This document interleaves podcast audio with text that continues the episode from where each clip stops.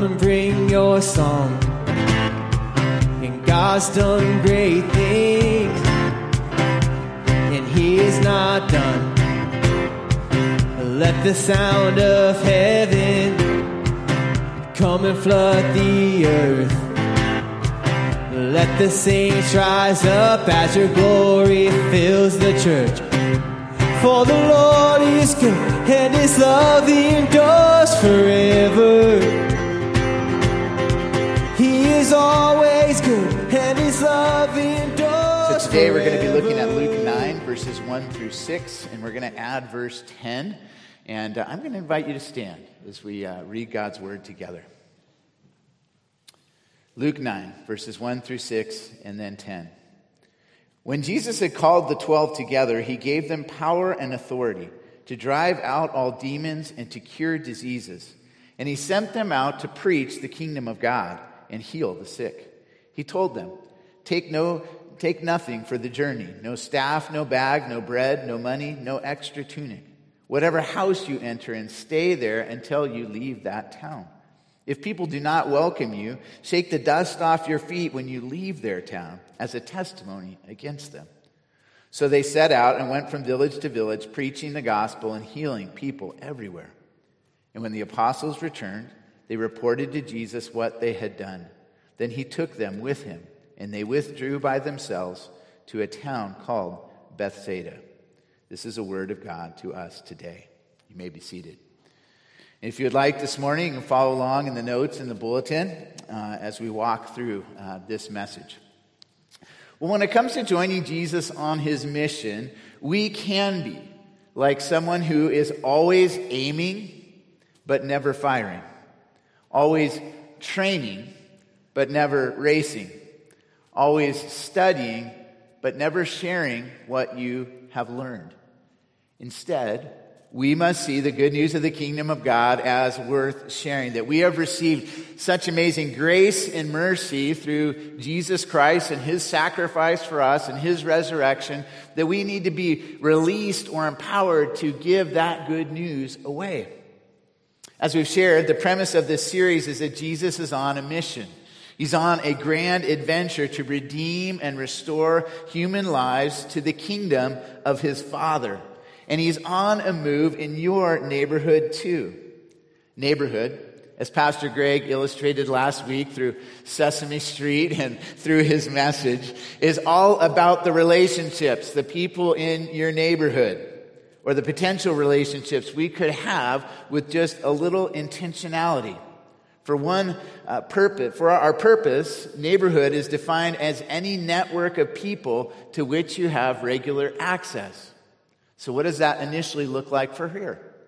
One of our elders uh, regularly takes a morning walk. She lives in our neighborhood just across the way from SPD. But after our leadership discussion on Tuesday night about engaging our neighborhood for Jesus, she decided that she's going to start taking her morning walk through Cashin's Field apartment complex and pray for the folks there. While doing that this past week, she connected with a gal who has visited our church and has been here before, and, and she got a chance to talk with her for about a half hour about her experience with the church and encouraged her to come back and kind of try us out again. Just that missional pivot of changing where she walked made a difference in enabling her to cultivate a conversation with somebody. I was talking with uh, friends at the, the church in Centerville and supporting their pastor, Sam, and, and trying to help stir some thinking along these lines. And I asked the question How many of you have a dog that you take for a walk? Let's show of hands. How many of you have a dog that you take for a walk? What I want you to see is your dog is now your missional partner for adventure. When you step outside with your dog for that walk, look up. Engage the people around you. See your, your dog as your buddy that's partnering with you on that adventure to go and cultivate relationships for Jesus' sake. Now, I know you love your dogs, and they're often our closest, some of our closest friends, but you have an even closer friend. Jesus is with you on that adventure. He's promised to already be out there, stirring hearts, moving in lives, drawing people to himself.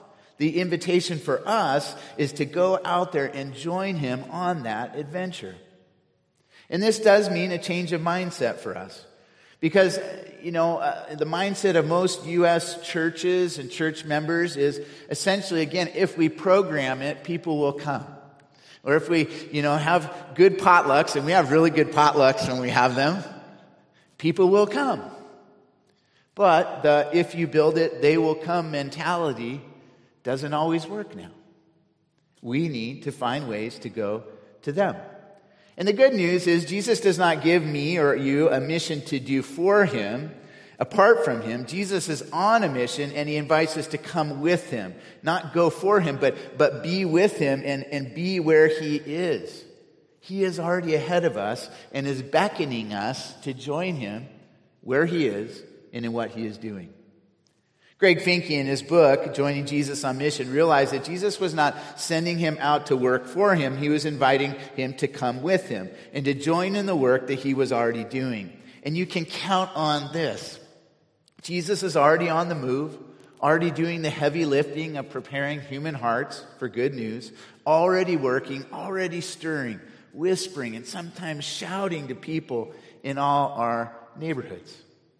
This new missional mindset means that we trust that Jesus is already at work in our neighborhoods, doing the heavy lifting of ripening people for their next step towards the Father and His kingdom. So if we embrace this new mentality, we would wake up each day with questions like, what's Jesus already up to? Where's He at work in the lives of the people around me? And what are they almost ready for? Again, Jesus does not give you a mission for him to go out and work for him. He invites you to come on mission with him. The dynamic then is relational. We get to be with Jesus in what he is doing. And the importance of this, again, is that we cannot re- rely just on simply attracting people to religious services, as wonderful as ours are, because as a Jesus follower, we have to realize that we are on a mission field in the United States.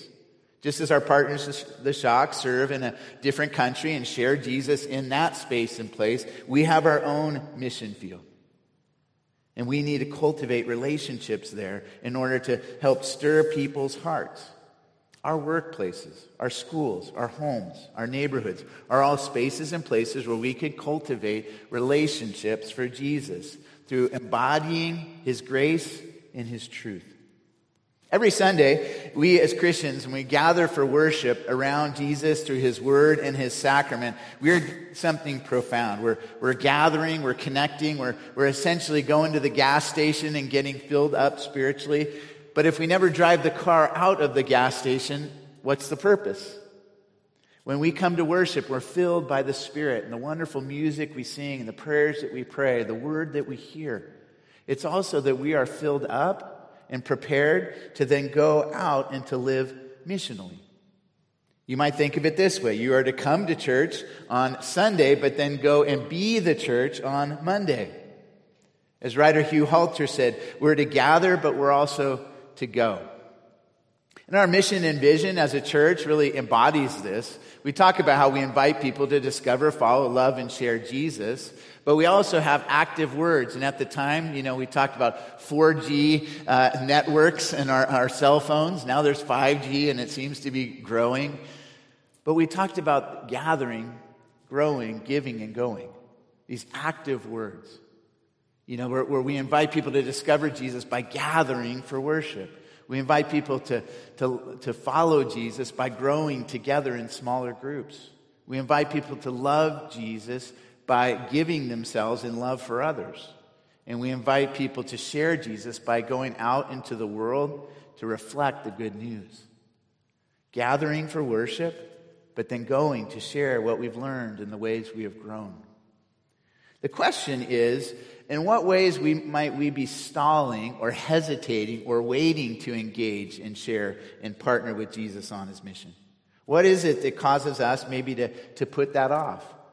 It could be a sense that sharing Jesus is hard or difficult. We think about an evangelistic presentation that we're not ready to or prepared to give. But the good news is that this doesn't have to be hard or complicated. And as a result, we can stop stalling and start engaging.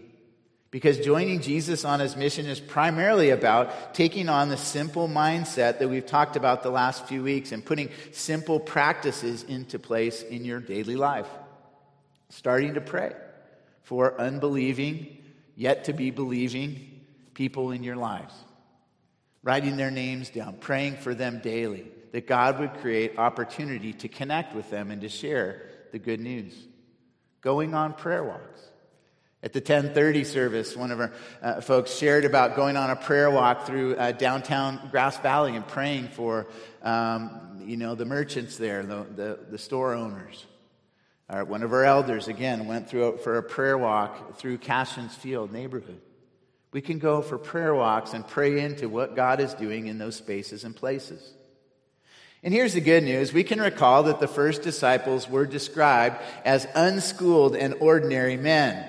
They did not go to seminary. They did not receive another advanced degree. They didn't study for years on end before they engaged in God's mission. Rather, they just started because Jesus sent them out to carry out that mission, and they knew that Jesus was going to be with them on it.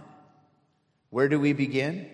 We begin by simply loving our neighbors, putting the love of Jesus that we have received into our own lives through the grace and forgiveness of God into action in simple ways, in simple acts, in simple expressions of God's love. Instead of waiting till we read more and studied more, we need to go out and live it out. Because remember this truism it's not what you know that will change the world, but what you do with what you know that will change the world. Which leads to another insight. Doing mission, being on mission with Jesus accelerates our understanding of mission. Doing accelerates understanding. We learn by doing. I had two young guys in the car coming back from the men's retreat uh, last night, Matthew and Mark.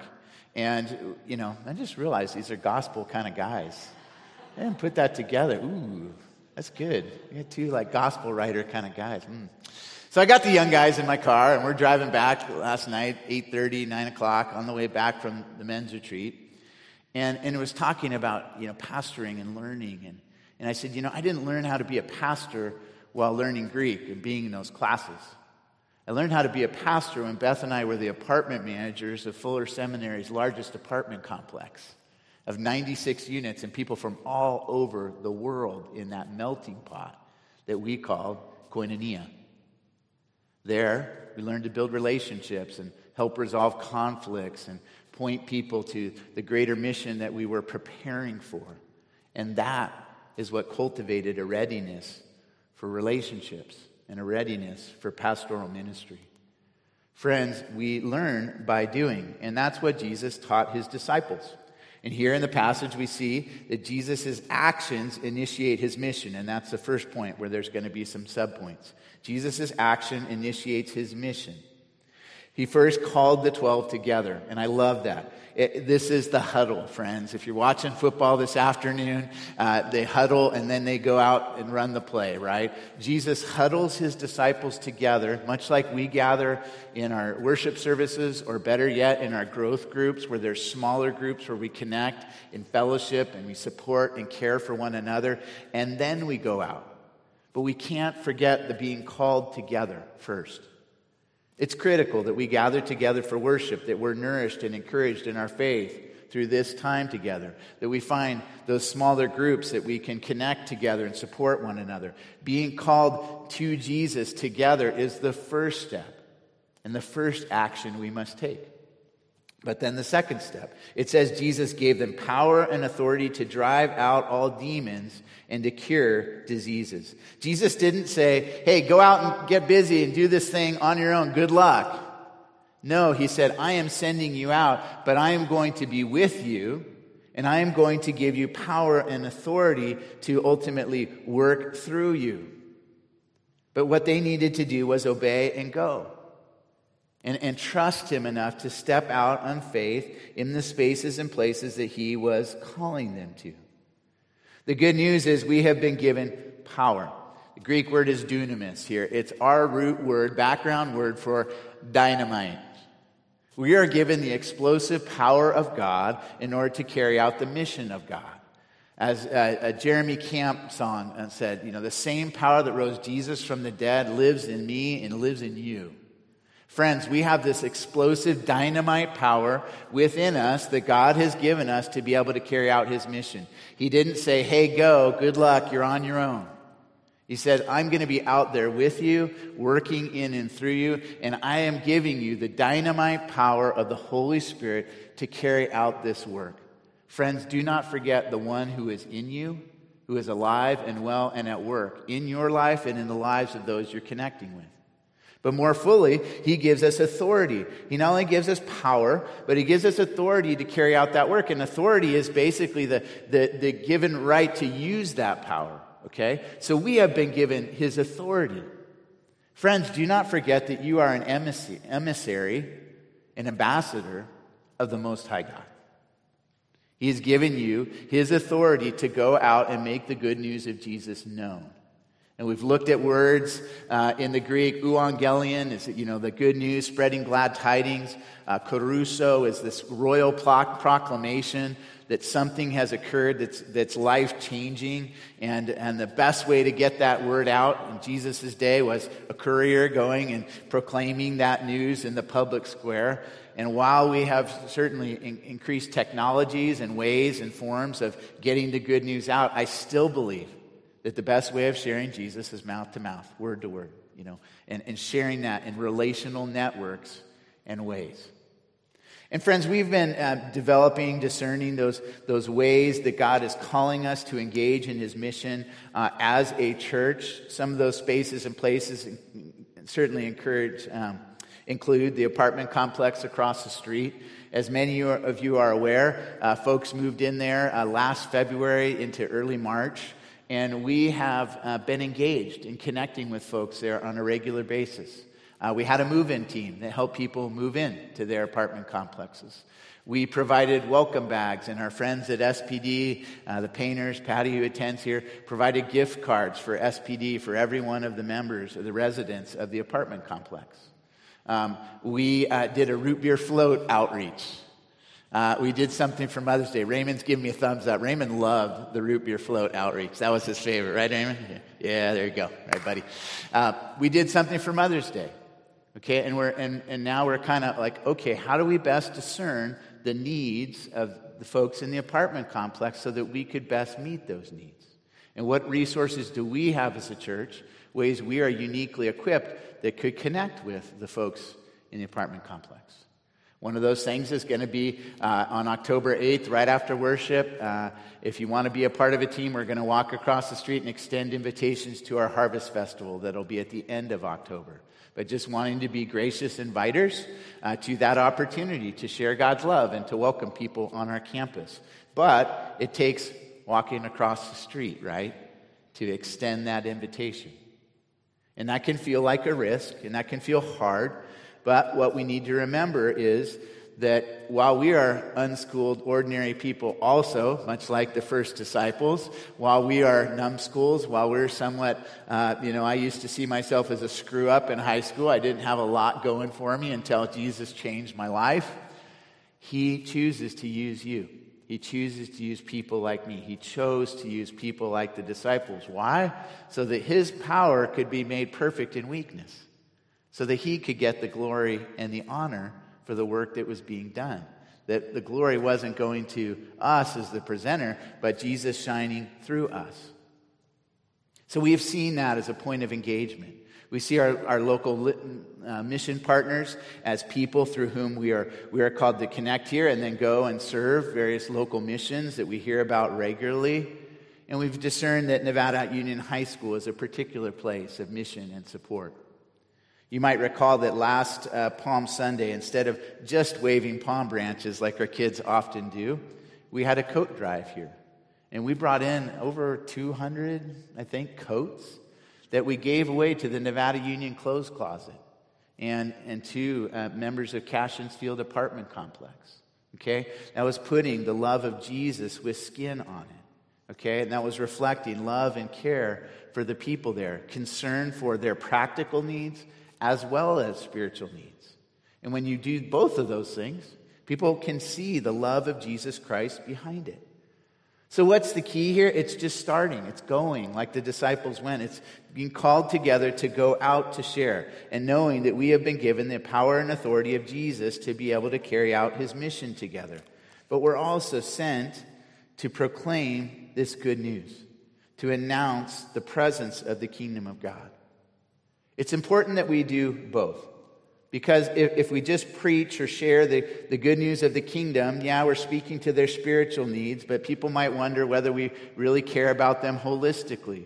If we go and we, we do practical acts of service, but we never share the good news of Jesus, a lot of groups can do that in our, in our community. What stands apart for us is we believe that it is the power and the love of Jesus that inspires us, and that it is the power and love of Jesus that ultimately will shine through us. And that we have this message to repent. And that just simply means to turn away from those things that presently occupy our attention and turn towards Jesus to receive what he has to give.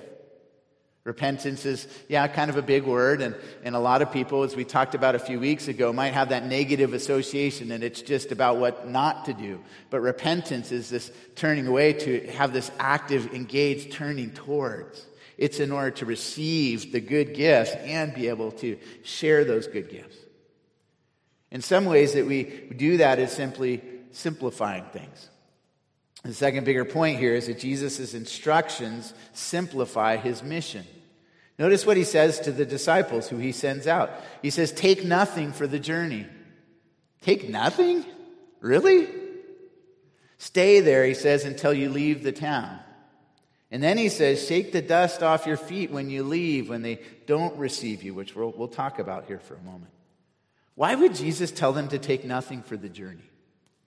I believe it's a call to dependency on Him to be able to fill and empower them to complete the work He was giving them and not overly rely on things or stuff.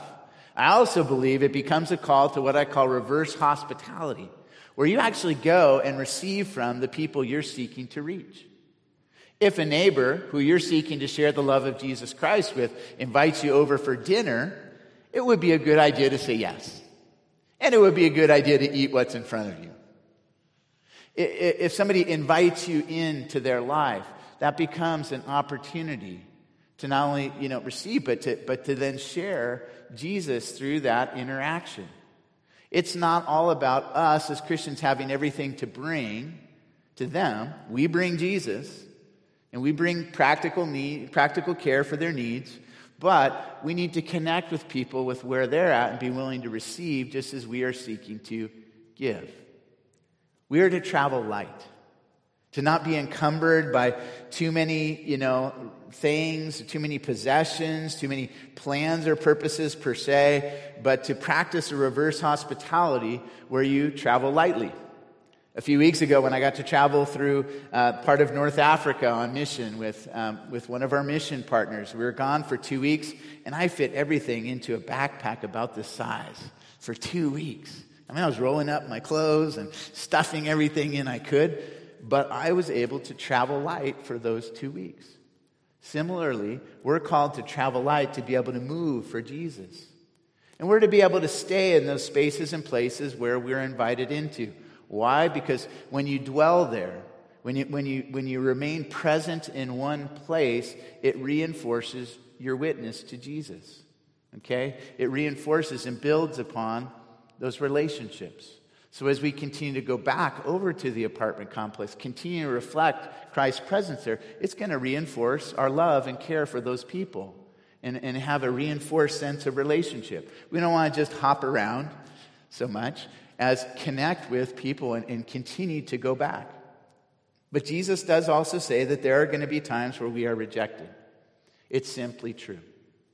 And the shake your dust off the feet uh, principle was one that Jews practiced when they went through Gentile lands. And they were traveling through a Gentile land. Uh, they, they wanted to shake the dust off because they, they saw that as a sign of, of kind of being encumbered or connected with uh, people that don't yet know God and foreign people. Well, this isn't about, you know, just a pronouncement of judgment. This is about thinking through who and how we're connected to. Because one of the primary statements in Jesus' day was, May the dust of your rabbi fall on you. In other words, may, may, may Jesus, you know, be, you may you be so connected for us to Jesus that that is what marks you. So we don't want to be so connected with the world and encumbered by the world that we are not free to go and to share about Jesus. No, we want to be so connected with Jesus and his teachings that that's what sticks to us and what sticks to other people when we go and connect with them. The third move in the passage is that, Jesus' disciples carry out his mission. They go and they do it. They set out and went from village to village. And this is just simple obedience. They went and they shared the good news of Jesus in those spaces and places. If you want to move the slide forward there, Jeff. So going and sharing. And so it, this is just all about getting started. Okay? Going out and, and getting started on mission. Don't wait. The hardest step is the first one. We know this to be true of any diet plan, any exercise regimen, any new rhythm of life. The first step is always the hardest. But when we take the first step missionally and when we start to pray for our unbelieving friends, we step out across the street, we step out with our dog into our neighborhood and talk to people, we can trust that Jesus is already there on the move and we're joining him. We are called to preach the gospel. Friends, you have good news, and it is worth sharing. And please don't wait till people come here and hear a sermon from Pastor Greg or I. Go and share that good news yourself. You're equipped to do it. You've learned about it today. You've learned about it here on Sundays. You can go and share simply that desire on God's part to be in relationship with people, acknowledge the brokenness that we have all experienced apart from Him, and that He has done what is necessary through Jesus' death and resurrection to restore relationship with Him. And friends, that is such good news. That news itself is healing. But the good news is Jesus does impart the power to heal. And the disciples were able to heal people. And we regularly have experiences where people experience healing in the life of our church. If you need healing today, I encourage you to meet with members of our worship prayer team that'll be here after the service to pray with and for you. They've uh, been trained to pray for people for healing. Don't go home carrying that malady. Don't go home carrying that physical burden. Allow them to pray with and for you that God might release you from it. And then I love the last part here, we'll close, is that they returned and they reported to Jesus what they had done. There was that gathering and there was that celebration. And friends, from my mindset, this is really what every worship service should be about. We gather for worship. We go out, though, into the community, and we come back and we return and we report what Jesus has been doing. Friends, this is what your growth group should be doing. Take 10 minutes each time you meet. What has God been doing? What has Jesus been doing in your life since we last met? Check in on how God has been working in your life and what He has been doing because that is worth sharing and that's going to encourage the person that may feel like they haven't seen God at work in some way. And lastly, retreat and rest. It is so important. Getting away with the guys sitting by Lake Tahoe for a couple hours yesterday, uh, I was just uh, embraced by God. And there were a couple times I was praying through some difficult things. And just at that time, a boat came by and it caused the waves to just like pound the side of the, the shore and the bank. And it just was like God's love, you know, being just washing over me and renewing me and refreshing me. We have to get away if we're going to then reconnect with the purposes of God. Friends, I just want to invite you once again to enter into this adventure. There's an opportunity for us to join Jesus on what he is doing. Followers of Christ are invited to invoke the same healing, creative power in what we do. We have the same message that Jesus gave to them to continue to share. But the problem is that sometimes we can be too complacent. We can be stalling and waiting for something to happen before we join Jesus on his adventure. I love that Finke quotes the prayer of Sir Francis Drake, the adventurer, and I'm going to close with that. It says, Disturb us, Lord when we are too pleased with ourselves, when our dreams have come true, come true because we dreamed too little, when we arrive safely because we sailed too close to the shore. Disturb us, Lord, when with the abundance of things we possess, we have lost our thirst for the waters of life. Having fallen in love with life, we have ceased to dream of eternity. Disturb us, Lord, to dare more boldly, to venture on wilder seas where storms will show your mastery, where losing sight of land, we shall find the stars. And the mission of redeeming and restoring this beautiful, broken world is still calling us, messing with us, inspiring us to join Jesus on his mission. It just takes a simple mindset change to know and trust that Jesus is already on the move and to join him as neighborhood missionaries, sharing the wealth of God's love with those that we come into contact with. And friends, I just want to say once again, this is the greatest adventure we can ever experience. So let's get out there and keep doing it. Amen.